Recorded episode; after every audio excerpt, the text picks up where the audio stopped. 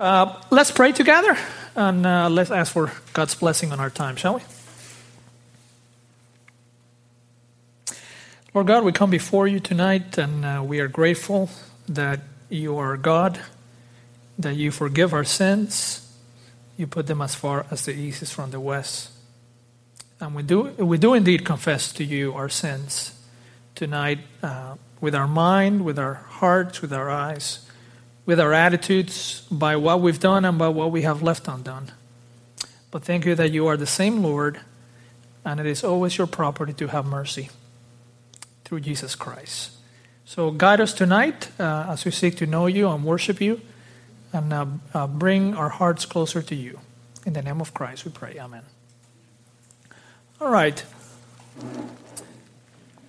Uh, let me talk a little bit about how um, I became interested in the trustworthiness of the Bible.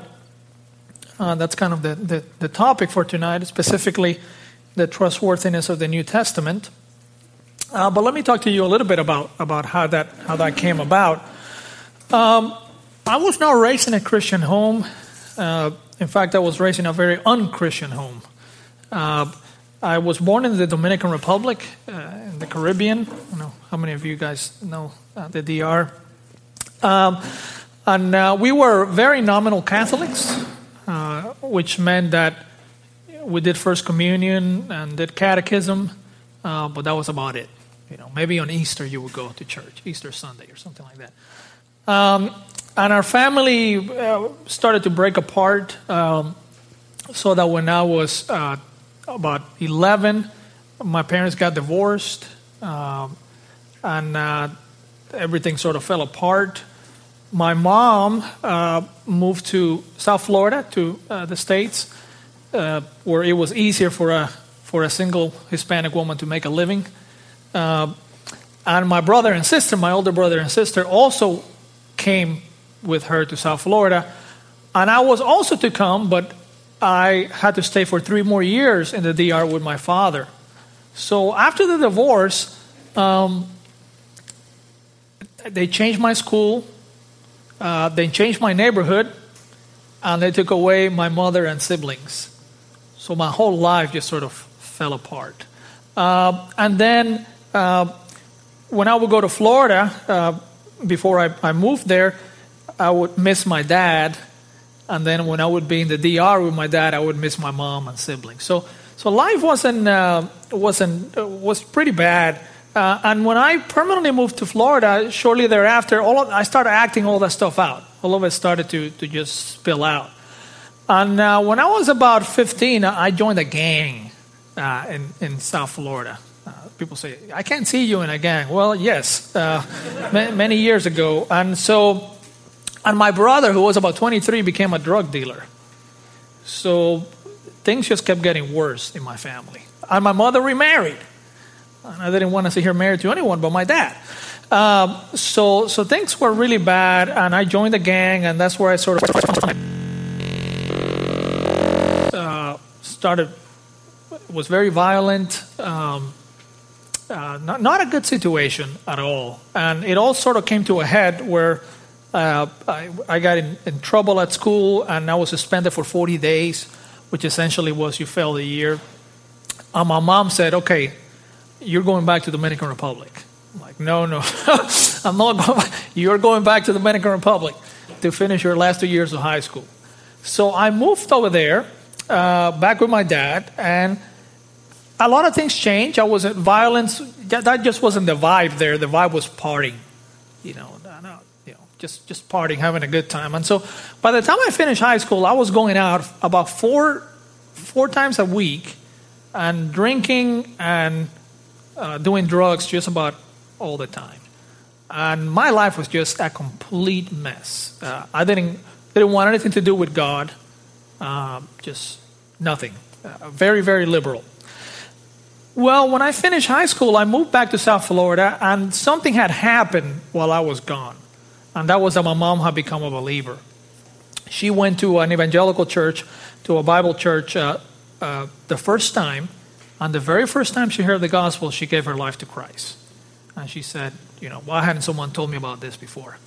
So God really got a hold of her life, and then God got a hold of my sister's life. So when I came back, that was kind of, they were different. Things were different. Uh, but I didn't want to live with my mom. I was, you know, 18, and uh, I wanted to hang out with my brother. I mean, that's where the fun was. That's where the partying was. And my mom said, "Well, you can live with your brother with one condition." And uh, my mom is a tough Hispanic woman. When she says one condition, you better be ready to meet that. She said uh, that on Sundays you come to church with, with us. And I'm like, that's it? You know, okay, that's what, you know, it's a good deal for me. Well, the problem was a Saturday night was a big party night. So you'd be out until, you know, three or four in the morning, and then you wake up all hungover the next morning. And then my mom would call, and I would disconnect the phone at my brother's house. And then she would actually show up and just knock on that door and, and get me to go to church. Anyways, I went to church and I would just be all hungover, antisocial. I mean, 18 years old, you know how 18 years old can be. Hopefully you're not. You're not. But, uh, uh, but, and I would just sit in the back pew at the very end. And, uh, but you know, something, a couple of things started to hit me. Uh, the first thing was the, the unity that I saw amongst the people in the church. It was a Hispanic church with people from all over Latin America with different foods, different accents, and yet, man, they had this this great relationship uh, and unity. And I could see it, you know, sometimes when there'd be a, like a cookout or something, I would go, uh, and just the love they have for one another, it just struck me like these people have something that that I wish I had, if I were honest with myself. And then the second thing is, the more I went, I started to hear the gospel. I wasn't expecting that, but I started hearing Sunday after Sunday about how much God loved me. Uh, and I felt really dirty inside. Uh, I felt very sinful and very unworthy. And then I just kept hearing Sunday after Sunday that Jesus Christ condescended to become flesh, took on the cross for me, and uh, was willing to forgive me and host me down and wash me from all of my sins. And so the love of God, that's not, not I, ne- I never heard anything like that in my life before. And God just uh, wooed me that way to Himself. And so I became a believer. Um, and God changed my life. Some things change immediately, other, other things slowly. I guess they're still changing, they're still working. Then my brother um, listened to the gospel and he quit his uh, being a drug dealer. And he's a pastor now in South Florida. Uh, so the Lord just really touched our family. The only one who's still not a Christian is my mom. Uh, excuse me, my dad. My mom was the first. Um, and God really got a hold of my life. And having met the Lord uh, and being in a church where the Bible was read and studied, I began to ask questions. I began to ask, okay, if my life is going to be based on the God of this book, uh, I want to get to know this book. And uh, immediately a bunch of obstacles began to come in. Uh, I was kind of independent in, in, my way of thinking, so I always ask the, the embarrassing questions um, in Bible studies and things like that. And, uh, and uh, I just I went on a journey. It was a journey of trying to know why should I trust? Uh, why should I trust the Bible? Um, and that journey, uh, along with a call from God, very shortly after I converted, led to you know uh, university and seminary, and eventually uh, a PhD in, in Scotland in the United Kingdom. Um, and uh, so I want to just share with you a little bit of that, uh, of, of what the journey has looked like, and, and, and hopefully uh, help you along the way. Um, one of the things, or one of the reasons why a lot of people find stumbling block in the Bible uh, is because they don't know what the Bible actually is. I'm convinced that a lot of people, even people who come to church and who've been in church for years, don't actually know what the Bible is. A lot of people think the Bible is just a, a book of rules you're supposed to follow. Uh, but they have a very simplistic, uh, just like I had, a very simplistic understanding of the Bible. And what I have found in my own life, and I have seen in the lives of others, is that uh, the best apologetics is a clear description of what the Bible is. The best apologetics is to let God speak through the Bible, to try to remove some of the obstacles that get in the way, uh, and that way allowing the Bible to speak clearly and openly to us. So I just want to talk for a couple of minutes about what the Bible is, um, just just maybe to uh, delve a little deeper. Um, so, what is the Bible? The Bible is, uh, if I were to, to give a, a very concise definition, would be the Bible is God's word written. Uh, the word Bible, Biblos, that's where we get uh, book from. Okay? Book. So the Bible is a book, it is God's word written. It is a revelation of God in written form, the Bible. Now, that assumes something. The moment you say that it is God's word written, it means that God speaks. The assumption is that God is not silent, but that God rather has chosen to speak to humanity. God has chosen to unveil himself, to reveal himself, to speak to humans. And that is an act of grace. He didn't have to speak to humans, but he has chosen without any coercion on our part uh, or any merit on our part, he has chosen to speak to humanity. Now, there's a tension in that, la- in that uh, language that I've just given you God and humans. The question is this how can the infinite God, how can Almighty God, who is all wise, uh, ineffable, how can he speak to mere creatures such as you and me? There's a tension. For a lot of people, a lot of people don't believe the Bible because they cannot accept that a transcendent God, and by transcendent I mean uh, he's above our understanding, above the heavens and the earth, that a transcendent God can break through and communicate to people like you and me. So right out of the gate, they would say, no, that's just not possible. You know, uh, and, and, and they would also say, you know, if God's going to speak, He's not going to use human language. So they say the way you meet God is in your pre reflective consciousness. See, God is not about, uh, the, God speaking is not about objective human language that you can understand, but it's rather an intuitive feel that you have. Uh, because God is God, He cannot speak in human language. Well, but that's not what the Bible itself says. When we say that the Bible is God's word written, we are saying that the Bible is written by humans. I would suggest that the Bible is written by humans in such a way that it is faithful to what God has told those humans to write. You could say, well, uh, to err is human.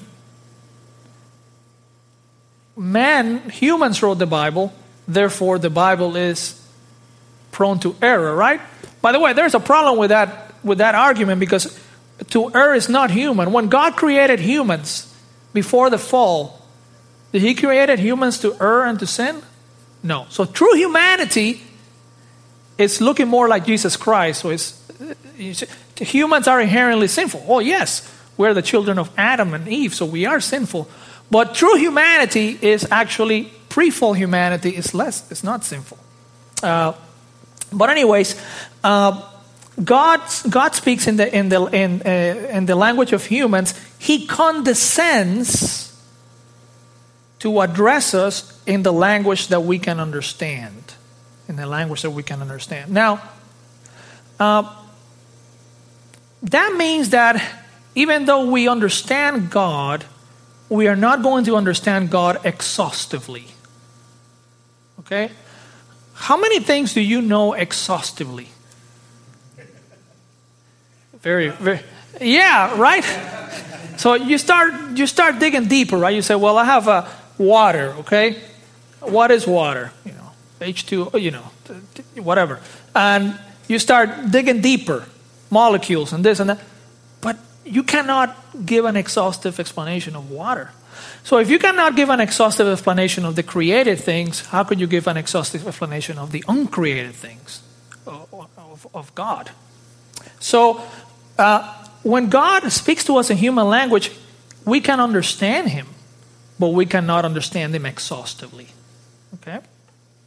Uh, and also the fact that God has written, uh, has given His word in human language means that God has to address us in various ways so that we can so that we could understand him. So uh, think about how you can speak about love. Okay? I want to speak about love. So you can speak about love in many ways. You can uh, write a novel that captures the essence of love. You can write a history that talks about the love of two individuals or a family. You can write a poem that talks about love, right? So there are many ways uh, that you can ad- address a subject, and the more ways, the more comprehensive the way is you're going to be your understanding of that subject. So God, when He addresses us in Scripture in human language, He addresses us in various ways in Scripture, which we call genres. Right? That's the uncomfortable word.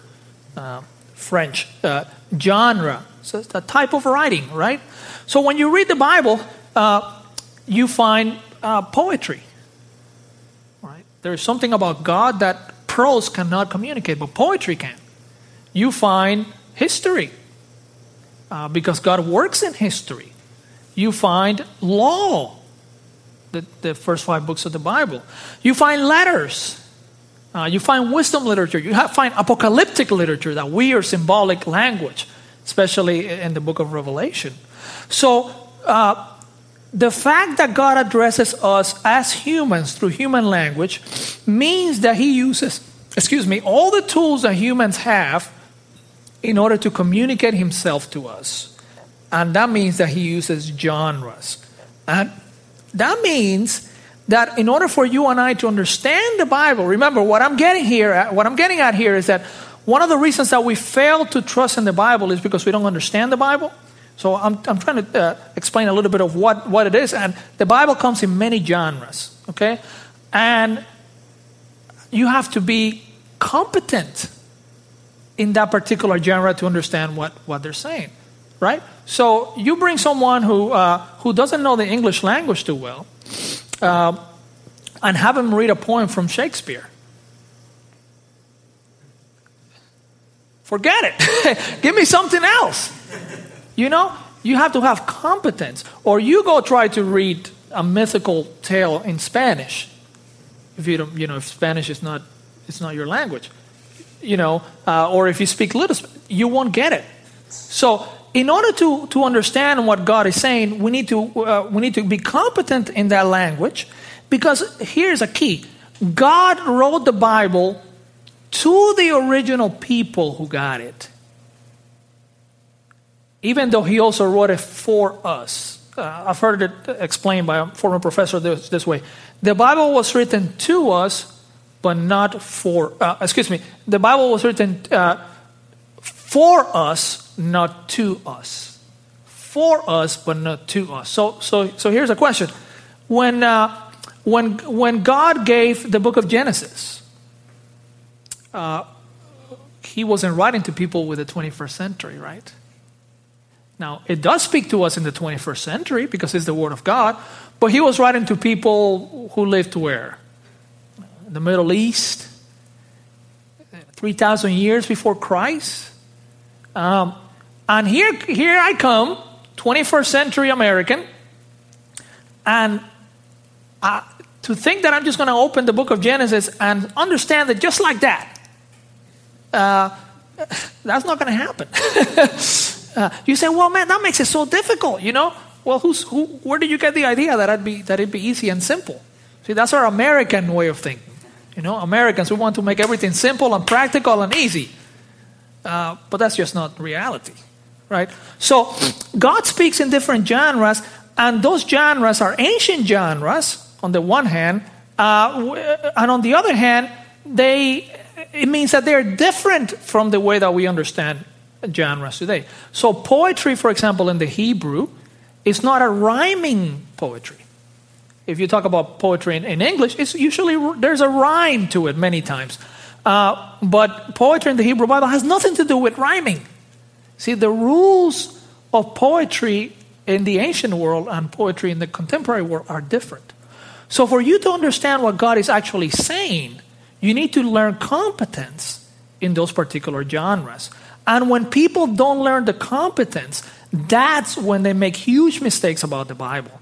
And then, then they end up not believing the Bible, uh, but not because the Bible is unclear, but because they're coming to the biblical text with the 21st century spectacles. And then, uh, you know, so, so they would say something like this. Uh, you read Genesis, and it says, uh, uh God formed Adam out of the dust of the earth. Preposterous. We know that the human body is 70% water. What are you saying that Adam is made out of? Yeah, you, you see, the Bible is not true. You know, people back then could believe that, but we know better today. We have come of age. We understand that. Is that really what is that really what Genesis 1 is about? Is God telling you how he created humans and how he created the universe? How many pages do you think we would need if God were to describe uh, how he created the universe or humans? And all we have in Genesis is a couple of chapters. So, what God is trying to tell you is that indeed He did create the universe, He did create humans, but He's not telling you how He created them. Right? The fundamental thing of Genesis 1 is that God created humans in His image. So, what about the dust of the earth? All He's trying to say there is uh, even though you're made in the image of God, I'm God and you're not. Okay? Uh, I'm transcendent, you're just there. I love you. I'll send my son to die for you, but you're dust. You know, and what do we do with dust? We wash it off, dirt, uh, and so on. So a lot of people read it that way, and they don't understand that the, the original readers of the Bible, those to whom the Bible was written to, would not have read it in a scientific way. Because did they know about science? No, not in the way that we do. And do you think that God, when He writes the Bible, He's only going to be thinking about you who live in the 21st century and not those who live in the first century? How arrogant of us to think that He's going to encode some hidden meanings in the Bible that the original readers couldn't pick up because they don't really matter, you see. But we in the 21st century, after the Enlightenment, yes, we could pick it up. No, it doesn't work like that. The Bible was written for us, not to us.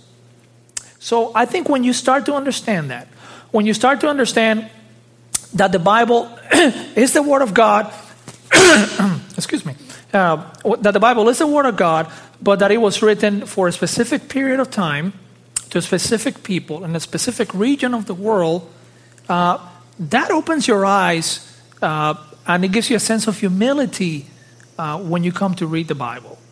Okay? Uh, I think that's, that's very important. So, to sum up here on what the Bible is, the Bible is God's Word written, which means that God uh, does not want to be silent, but He wants to speak to us. But for the transcendent God to speak to us in a way that we understand, He has to employ human language with all, with all that that means, the imprecision of human language and, and all that, right? Uh, and so, uh, because the Bible was written to people who lived in a particular time, in their genres, it behooves us to try to understand those genres. That's why you have your pastors, your teachers in the church, commentaries, all kinds of books for that. Okay? Now, let me move from the nature of the Bible. I just have a few more minutes here.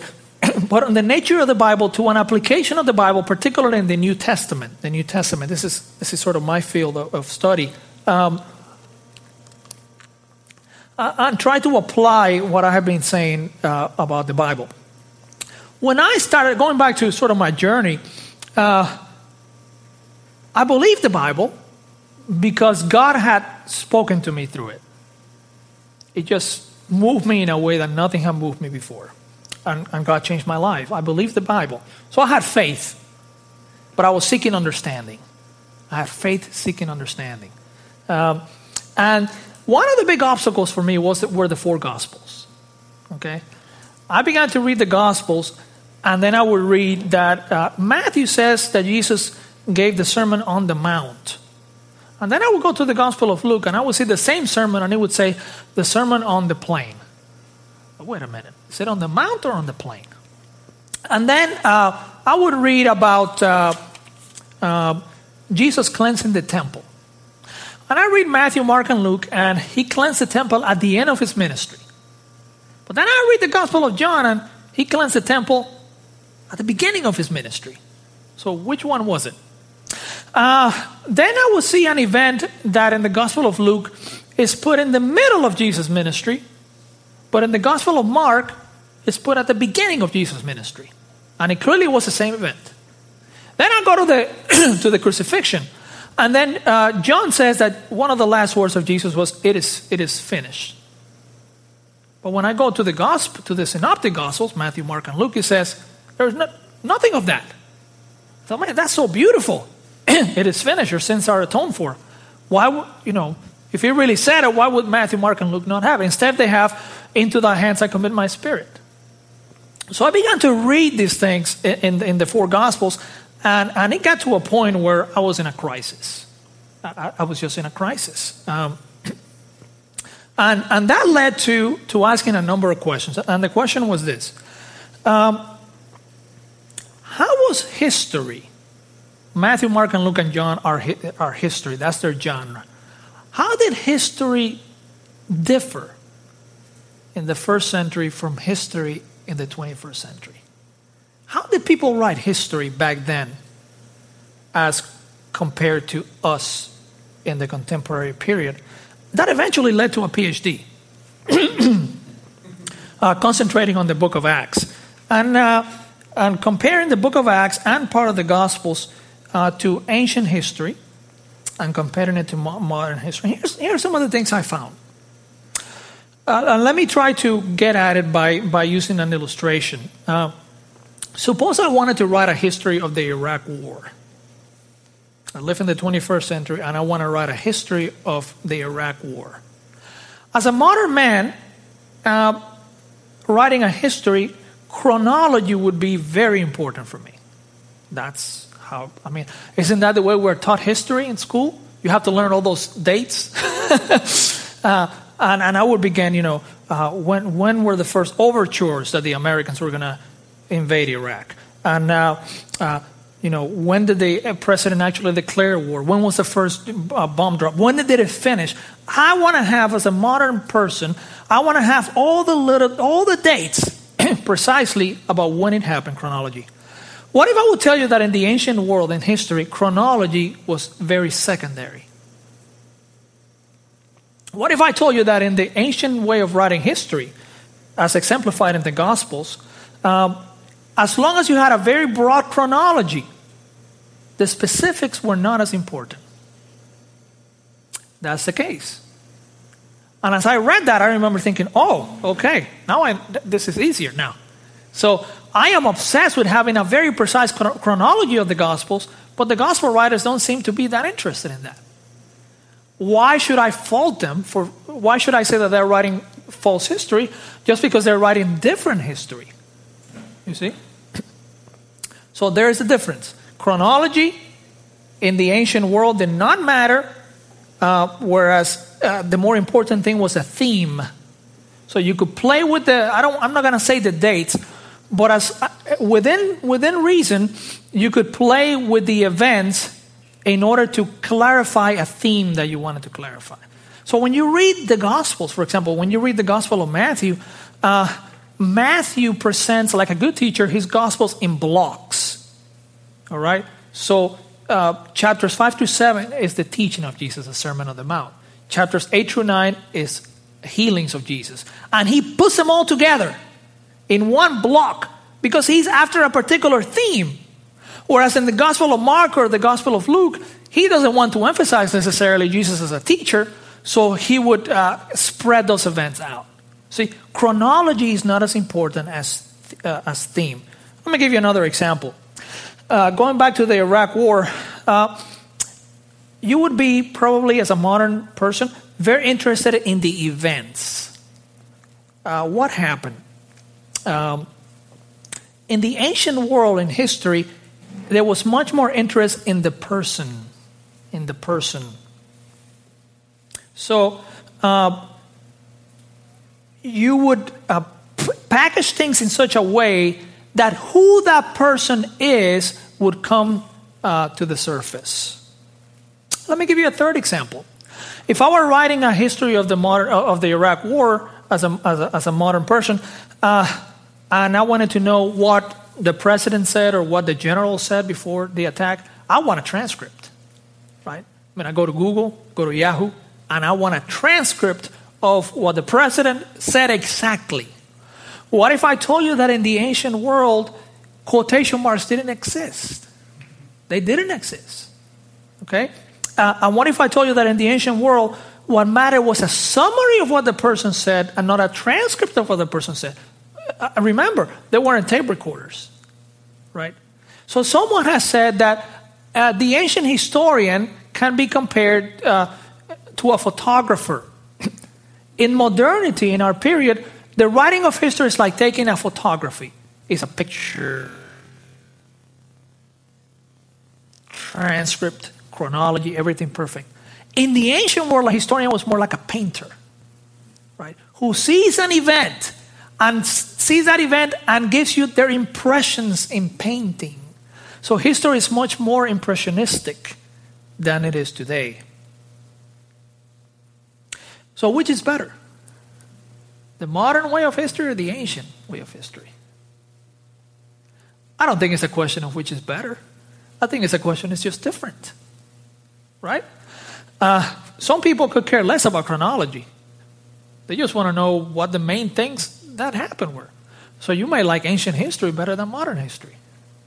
You want to know about the people involved in the events more than the events themselves. So maybe uh, ancient history is easier for you than modern history. And so on. So there is an example of trying to understand the Bible in its own terms, and that way being able to go over some of the obstacles that otherwise would come into play when you read the Bible. Okay? And that was immensely helpful for me when I, when I realized, ah, it's just, it's just a different way of writing history. Um, and, uh, and by the way, here, better, okay, just, just a couple more minutes, and I want to have time for questions for you all. Uh, but it was funny, I was listening to, uh, uh to, a, a, scientist uh, who, who was raised in, in, in, Africa, in East Africa, and talking to some of the people there about a story, and how he said the, the, the storytellers would begin in the middle of the, of the story, in media res, to use a, a Latin phrase, in the beginning. And he'd be like, okay, I want to hear a chronology. how did things begin? And then how did it develop? And what was the end? And the guys would just begin in the middle. And then they would go to the end and then come back to the beginning. But at the end, it was beautiful. You see, it was, they had different values when they, when they wrote history, when they told a story, than we perhaps in the West have. You see? And what I am suggesting to you is that when you approach the Bible as it ought to be approached, as it demands to be approached, without a snobbery that I'm in the 21st century and I know better than people in the ancient world, I suggest to you that that would remove a lot of obstacles. Okay, let me close then quick with the Bible and proof. Uh, prove to me that the Bible is the Word of God. Uh, if you come to the Bible with that attitude, you will never have enough proof. You will never have enough proof. Why? Because the particular nature of the Bible. The Bible is God in communication, it is God unveiling Himself. Can you put God in a tube? and test them in the way that you test an enzyme or a cell or a molecule? You cannot. God is not just any old object that you can detach in a detached manner, uh, look at, dissect, and then come to a verdict whether he is true or not. That's not who God is. Uh, God is above us. He's over us. Uh, we cannot control him or manipulate him. It's the other way around. He controls you and he manipulates you. Well, manipulate is not the right word, but he controls you and, and he tells you what to do, basically, in his word. And so, your our ideas in modernity, in, especially if you're a very scientific person, that the way to discover whether something is true is to form a hypothesis, right? Uh, detach yourself as much as possible from that hypothesis because you don't want your own feelings to get in the way. Uh, you want to be totally objective. Um, that's not the way you go about learning the truth of God. It is more like this. If I ask the question, Does your mother love you? Prove that to me. How will you do it? Would you drive 3,000 miles away from your mother? Well, maybe you feel like doing that sometimes. Uh, and then, in a very objective and detached manner, start looking at your mother? Or will you need to feel her love? Would you need to be close to her to let her love come over you when she nurses you and cares for you and sacrifices for you and loves on you? That's the way you can answer whether my mother loves me or not. The only way you can know whether God is true is if you listen to God. You say, no, no, no, no, no, that's not scientific. Uh, it's not scientific in the way that we think in the modern world. But if God is the object, you cannot uh, this, uh, detach yourself from Him and try to come and reach a verdict uh, on your own. You need to come and open your heart to Him when you read His Word. Uh, come with faith. And when the faith is lacking, which by the way happens all the time, uh, one of my favorite prayers in the Bible is, I believe, help my unbelief. Okay? Um, if you come to Him asking Him to help you, He will talk to you and He will change your life. And ultimately, that is a proof that is deeper uh, than, than many other proofs that you can garner. Because it means that we put ourselves under the God of the Bible, and therefore under the Bible, not over the Bible, over the God of the Bible. All right. Questions or thoughts?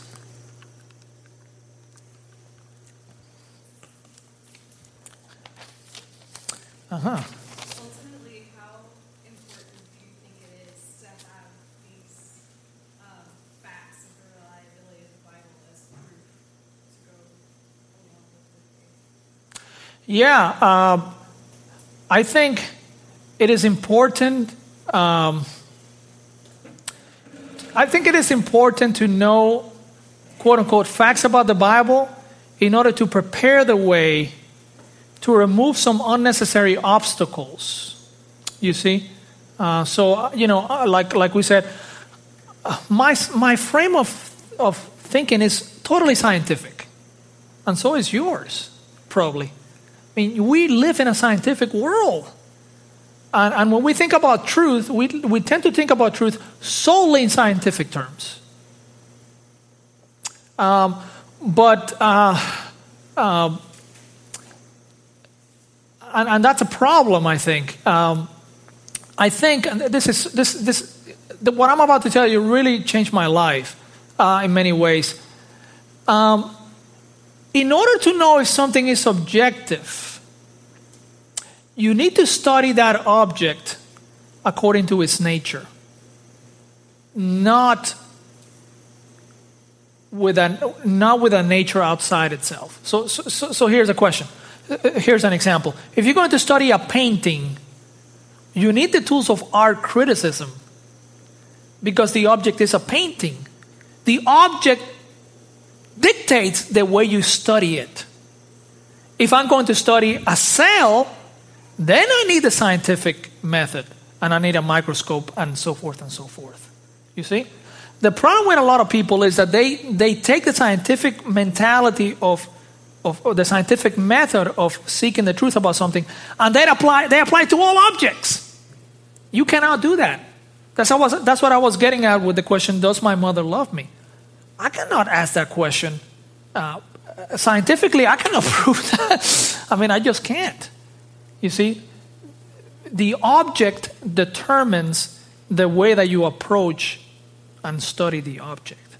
And if the object is God, then that demands that you study God in a way that is different from the way that you study science. Now, that doesn't mean that God is therefore unprovable or that, you know, we just throw our intellects. I beg to differ. Some of the greatest intellectuals have been believers.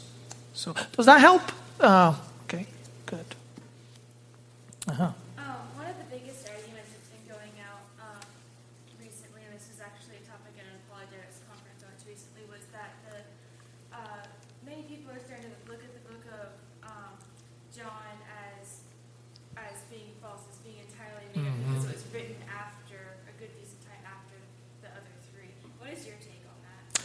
Yeah, uh, I mean, the diff- I don't think the difference is that is the the, the age um, is that much different. I think it's just uh, 10, 20 years. Uh, I think to, re- to to be remembered is that uh, probably from the very beginning of G- of Jesus' ministry, you had uh, written traditions by the apostles, by the followers, close followers of the apostles, um, and and you know, so so so there was uh, access to all that. When now John's gospel is different from uh, from from the synoptic gospels in that sense, but. Uh, um, um,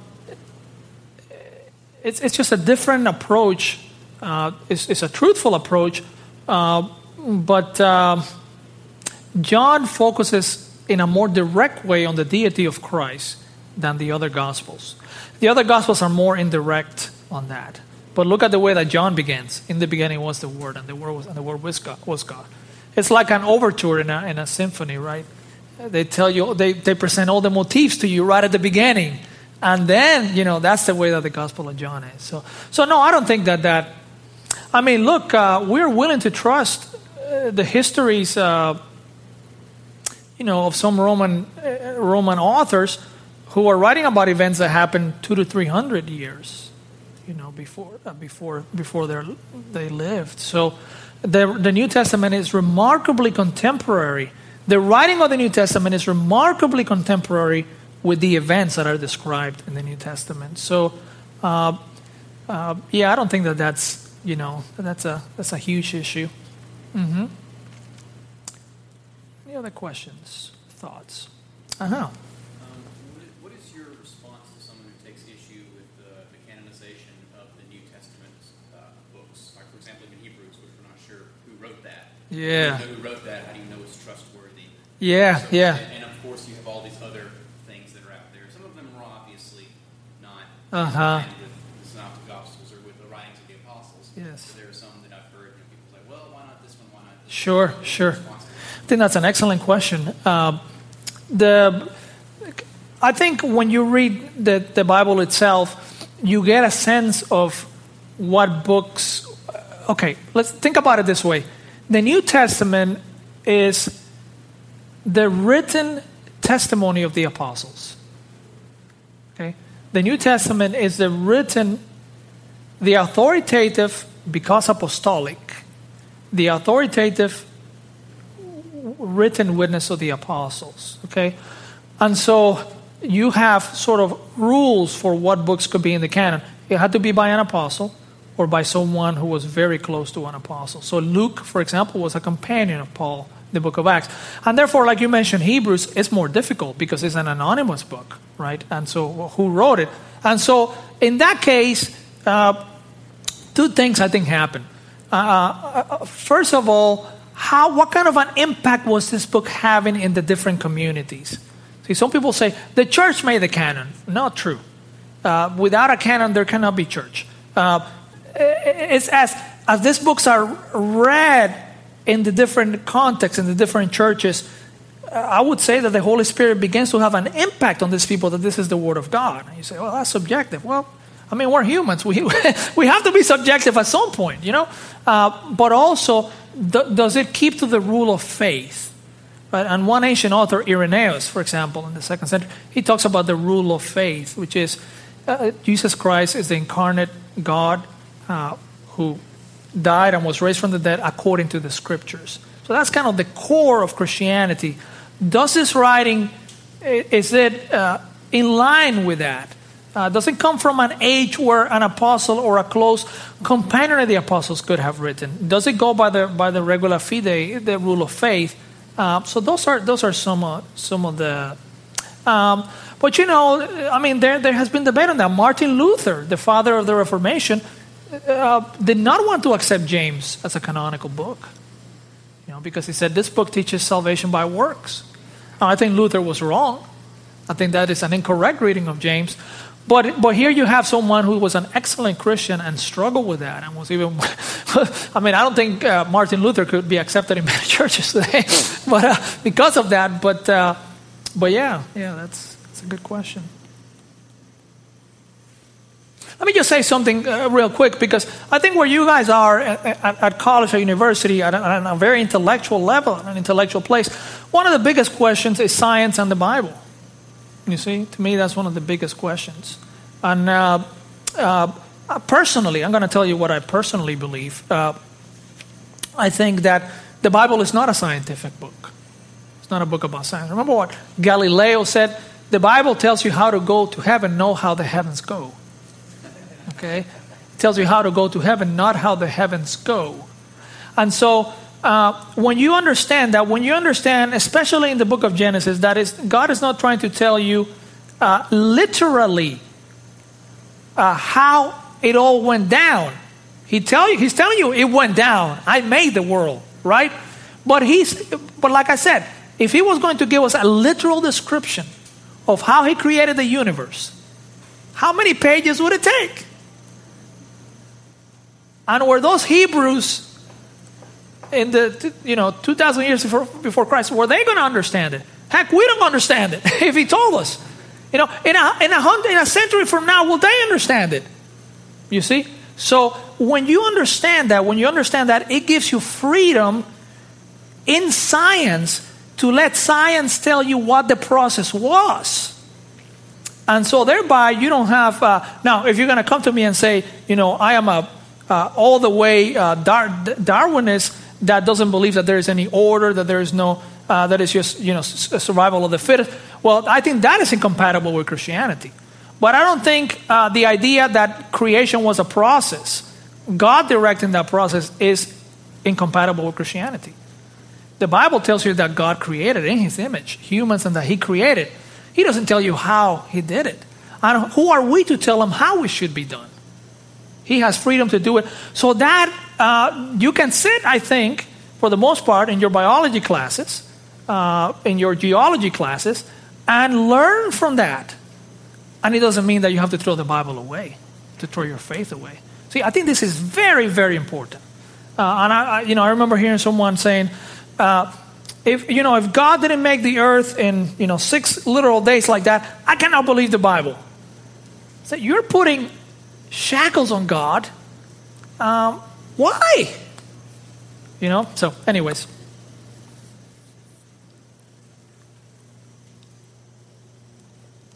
So in, in my Bible, when I read sometimes, it's got a little number on a verse. And I go to the bottom of the page, it says, some manuscripts say this, or, or this. Yeah. Can you explain why Yeah, sure, sure. meaning of the phrase is uncertain? Yeah. I'm sorry. or the meaning. Yeah, I mean, that's going to happen. I mean, you know, the, some of this, for example, the book of Job is one of the oldest books in the Old Testament. It is really, really ancient. And there are Hebrew words that we have no idea what they mean. They only occur once. So you have to go to the Arabic, you have to go to other languages to try to figure it out. I can live with that. That's okay for me. I mean, I don't have to know everything. uh, right? I, I, need to know that God loves me and that Jesus died for me, right? But I don't need to know everything. But uh, the manuscripts, some people have taken that and, and, and, made a career out of that. For example, Bart Ehrman. I don't know how many of you have heard of Bart Ehrman. He's a professor in North Carolina. Uh, a very intelligent man, uh, knows a lot about, about the church fathers and so on. But, but if you hear his argument, he would say something like, uh, he'll try to, to, to shock you with his arguments and say something like, uh, Did you know that there are over 5,000 discrepancies between the different manuscripts that make up the New Testament? You read that and you say, Well, now what are the discrepancies? Okay, uh, some manuscripts say, Lord, others say, Lord Jesus, others say, Lord Jesus Christ. Okay? Uh, some say, uh, God, others say, God our Father, God the Father. You see? The vast majority. Now, there are some that are troublesome. Uh, you know, there, there are some that are, that are uh, I don't think, uh, impossible, but there are some that are difficult. But the vast majority of these manuscripts that have come down to us, where there are discrepancies, uh, they're very, very, very minor and very unimportant. Now, uh, what I want to be careful here is, is here's an argument I heard. Uh, okay, it's nine o'clock, but uh, you, you, guys just me when to shut up, okay? Uh, but one of the arguments I heard as a young Christian was this. When you compare the New Testament, the amount of manuscripts with the Odyssey, the Iliad, uh, uh, Hesiod, or whatever, Plato, they are 500 more manuscripts from the Bible than there is from uh, Plato or Homer, that means that the that means that the Bible is true. No, that just means that there were more Christians reading the Bible.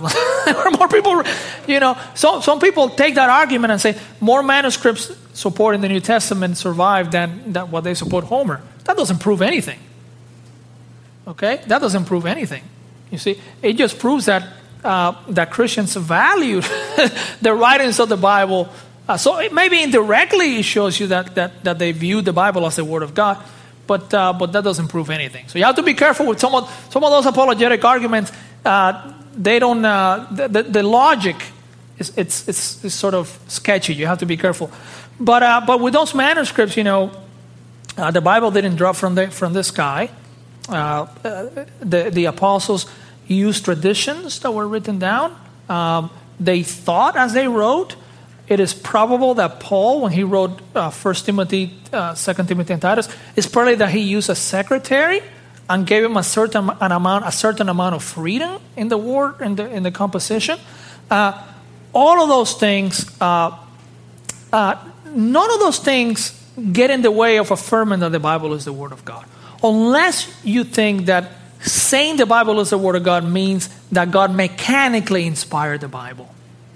Okay but few Christians believe that.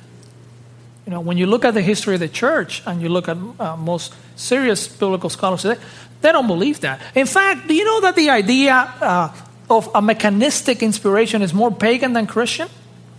It's actually found more in the, in the Greek oracles like Delphi and the uh, Delphic oracles, where the, where the, uh, the, the woman who gave the, the prophecy uh, you know, just basically went into a trance and just, you know, and, and the mind, the thought, uh, the personality of, of, of, of the woman was completely out of the picture.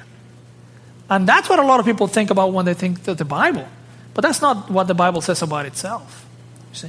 you could tell that, for example, Isaiah, uh, after God gave, gave him those oracles, he thought very carefully about it, right?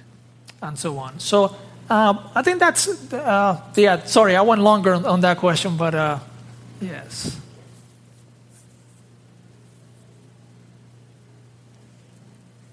I think I'll be happy to take maybe one or two more questions if. Uh,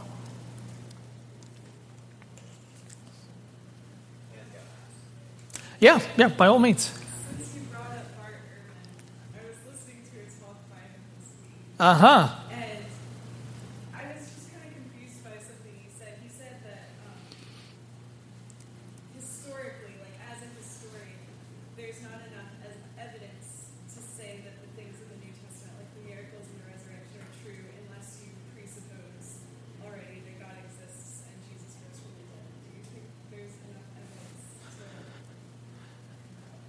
Yeah, um, like I said, uh, I don't agree with his statement, but uh, what is the nature of evidence, right? Uh, how, um, how, how does something count as evidence in an ancient writing? I mean, I wasn't there, right? None of us were there. So, in that sense, uh, it's never going to be, the evidence is never going to be uh, complete in the way that, that we may like it, right? Uh, but, but, but let me tell, let me say a couple of things. Um, when you compare the description of the miracles of Jesus in the Gospels with uh, with healers that exist, you know, healers that existed in the ancient world, the sobriety, uh, the economy in describing the miracles of Jesus really, really strikes you. You know, you, you read them, and sometimes, like when uh, when he opens the eyes of the blind man, uh, uh, and you know, it, you know, he takes dirt and puts it in his. You know, are you? What do you see? Well, trees. Everybody, people just look like trees. Well, let's try it again. Uh, oh, now it's clear. That sounds so mundane. it doesn't sound miraculous at all, right?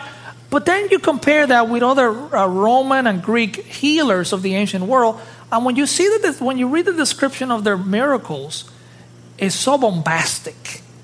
It is so, you know, uh, and when I read that, it just tells me, you know, these documents don't give me the sense that, that they're embellishing stuff.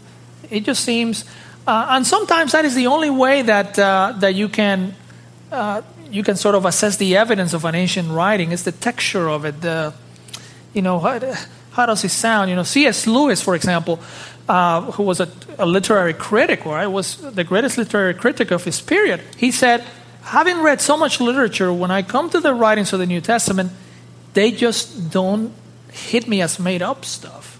They, they just look like very sober, very economic in their description. Now, that cannot prove, right? That, but it can be suggestive. Uh, it, can help. It can help your faith. Um, I would say that someone like Bart Ehrman, he has a code of faith through which he reads the Bible, right? Uh, so to have to have faith as you read the Bible is I don't see that as a problem. Again, I think that that is that modern scientific mentality that in order to assess the evidence of something, I, ca- I cannot have anything to do with it. Because if I do, you know, I- I'm going to try to find out the truth about this prisoner, if he killed someone or not. Well, let me not get too close to that person. Let me just, you know, mm, that's, uh, yeah, that mentality, I don't think, yeah. Um, hmm Any other questions?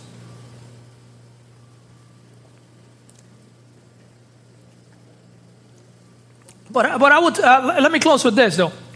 Uh, uh, two people who are some of the who are some of the greatest exponents of the Bible. Uh, John Calvin, for example, the reformer John Calvin. Uh, that man studied the scripture so much and theology so much. And then when I read his book, the Institutes, uh, the Institutes, uh, the Christian Institutes, he says something that just blew me away. He said, "You come to believe the Bible when the Holy Spirit seals the truth of it in your heart." Like, no, I don't want to hear that. I'm a modern man. Give me some scientific stuff. You know, that's what hits me. Uh, but, uh, but, but there was science in the time of John Calvin, uh, and people uh, were starting to think that way. And yet, after so much, he says, the Holy Spirit seals it in your heart, and you believe it.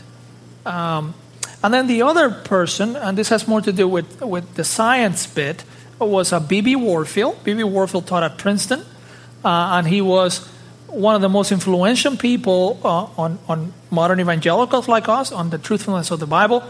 And, and he was a scientist too. Uh, and he never saw a dichotomy between, between science and, and believing in the Bible as the Word of God, as a trustworthy Word of God, and, and at the same time believing in science. So it's a journey. Uh, there are times when you're going to have a hard time. Uh, there are times when there are not quick answers. Uh, one of the things I've learned uh, is that that you can take your time. Don't throw your faith away. You know, if you have a difficulty with something, you- oh, I'm going to quit the faith until I find an answer. No, no, no, no. Go slowly. Keep coming to church. Keep praying. Even if all you can pray is say, Lord, have mercy. Even if that's the only thing you can do. Uh, but keep, keep reading His Word Uh, and, and I think he will, he will meet you um, that way.